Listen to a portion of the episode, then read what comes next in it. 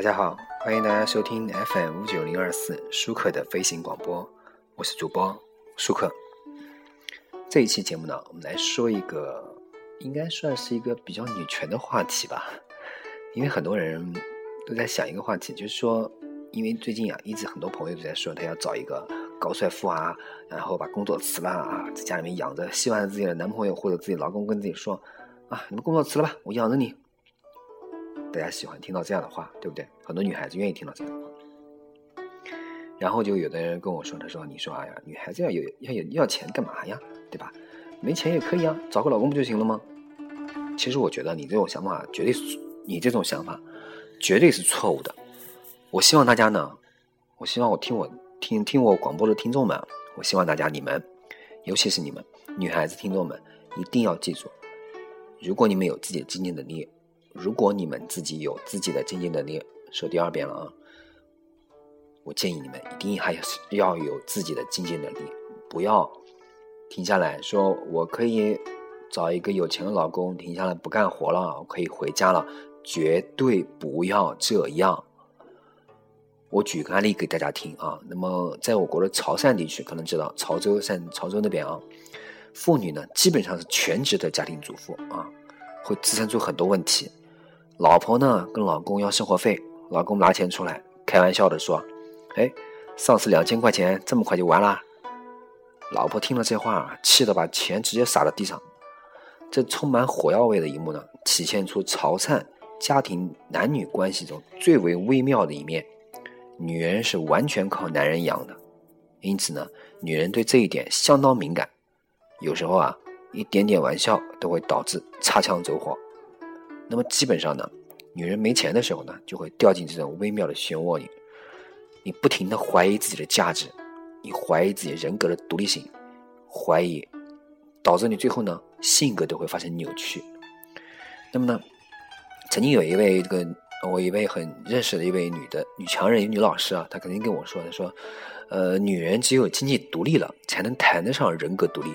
这确实，呃，让我觉得印象深刻啊。那么事实上呢？一点都没错啊！经济实力决定话语权，因为你被人养着，所以你害怕被抛弃啊。因此呢，你在家庭里不敢争取属于你的那部分权利。那丈夫呢，无论怎么样胡作非为，你都只能忍气吞声。这一点我不用讲了，很多看韩剧的人很明白。像我妈妈在家里面最近看一个叫《握住我的手》是吧？那种韩剧还是是一个什么韩剧？我不记得名字了啊，类似这样的一个韩剧的名字吧。啊里面那个女的，女的那个主妇，就是因为她没有经济能力啊，完全依靠男人养着呀。男人在外面完全的胡作非为，她也只能忍气吞声。所以呢，对于一个没有经济能力的女人，丈夫随时都可以干嘛呢？以离婚来相威胁。到时候你能去哪？三四十岁了，你还要想回娘家？你出去租房，你又没那几个钱。所以啊，这不是电视剧，这不是妻子的秘密，这不是妻子的背叛啊，不是这样的一个电视剧。所以呢，你不要以为嫁入豪门，人生就圆满了啊。当然，也许你运气好啊，碰到一个爱你、又疼你、又养你、愿意宠你的男人。只是啊，这种碰运气的事情啊，你命运并不掌握在自己手里，是不是？你想要掌握命运，男女不管是男是女啊，都应该奋发向上。越有实力，就有更多的选择权。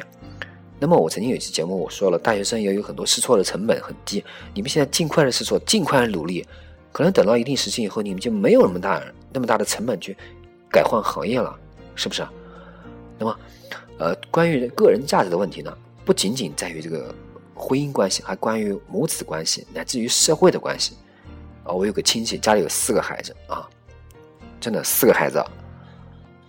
不知不觉呢，他孩子上大学了，啊，上就算上高中呢，也开始住宿了。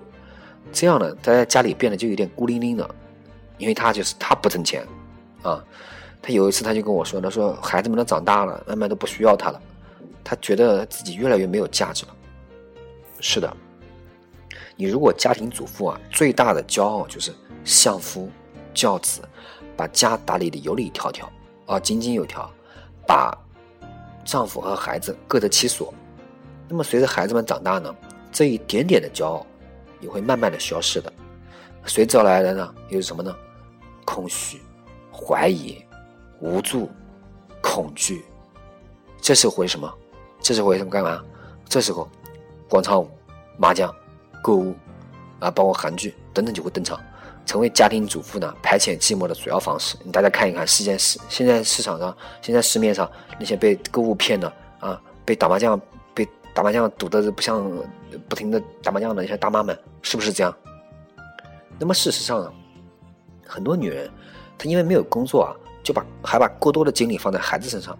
基本上就把孩子当做生做的生活的全部，这种爱孩子的方式呢，常常是有窒息性的。曾经有一个新闻就说过，说有一个有一个小伙子，他一直在外面打工，都不愿意回去，为什么呢？他一回家，他爸妈就逼着他要到国企去，就在国企干一个很烂很烂的工作，都不许他从国企回来，从国企辞职。